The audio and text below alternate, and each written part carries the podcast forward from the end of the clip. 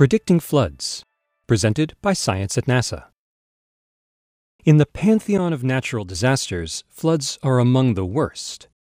By any metric, from financial ruin to human toll, floods rank alongside earthquakes, hurricanes, and tsunamis. In fact, the most deadly disaster of the 20th century was the China floods of 1931, which may have resulted in more than a million deaths. Predicting floods is notoriously tricky. They depend on a complex mixture of rainfall, soil moisture, the recent history of precipitation, and much more. Snowmelt and storm surges can also contribute to unexpected flooding. Thanks to NASA, however, the predictions are improving.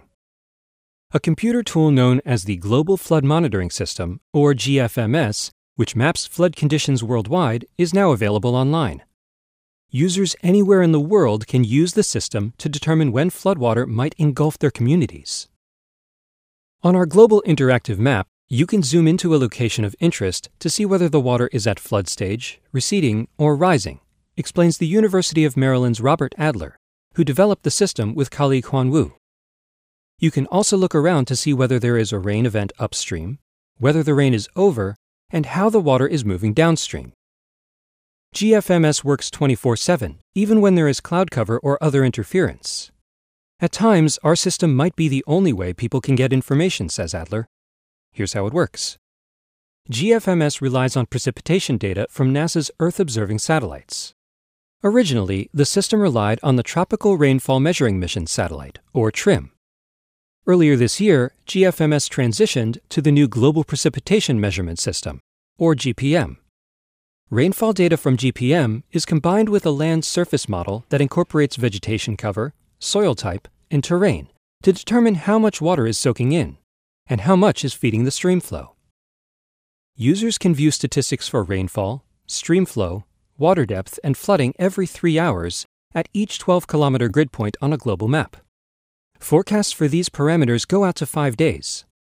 Users can also zoom in further to see inundation maps areas estimated to be covered with water as fine as 1 kilometer resolution.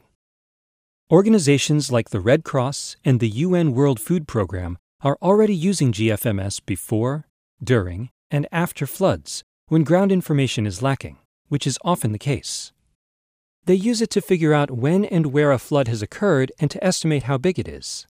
They use that information in tandem with population maps to target relief efforts.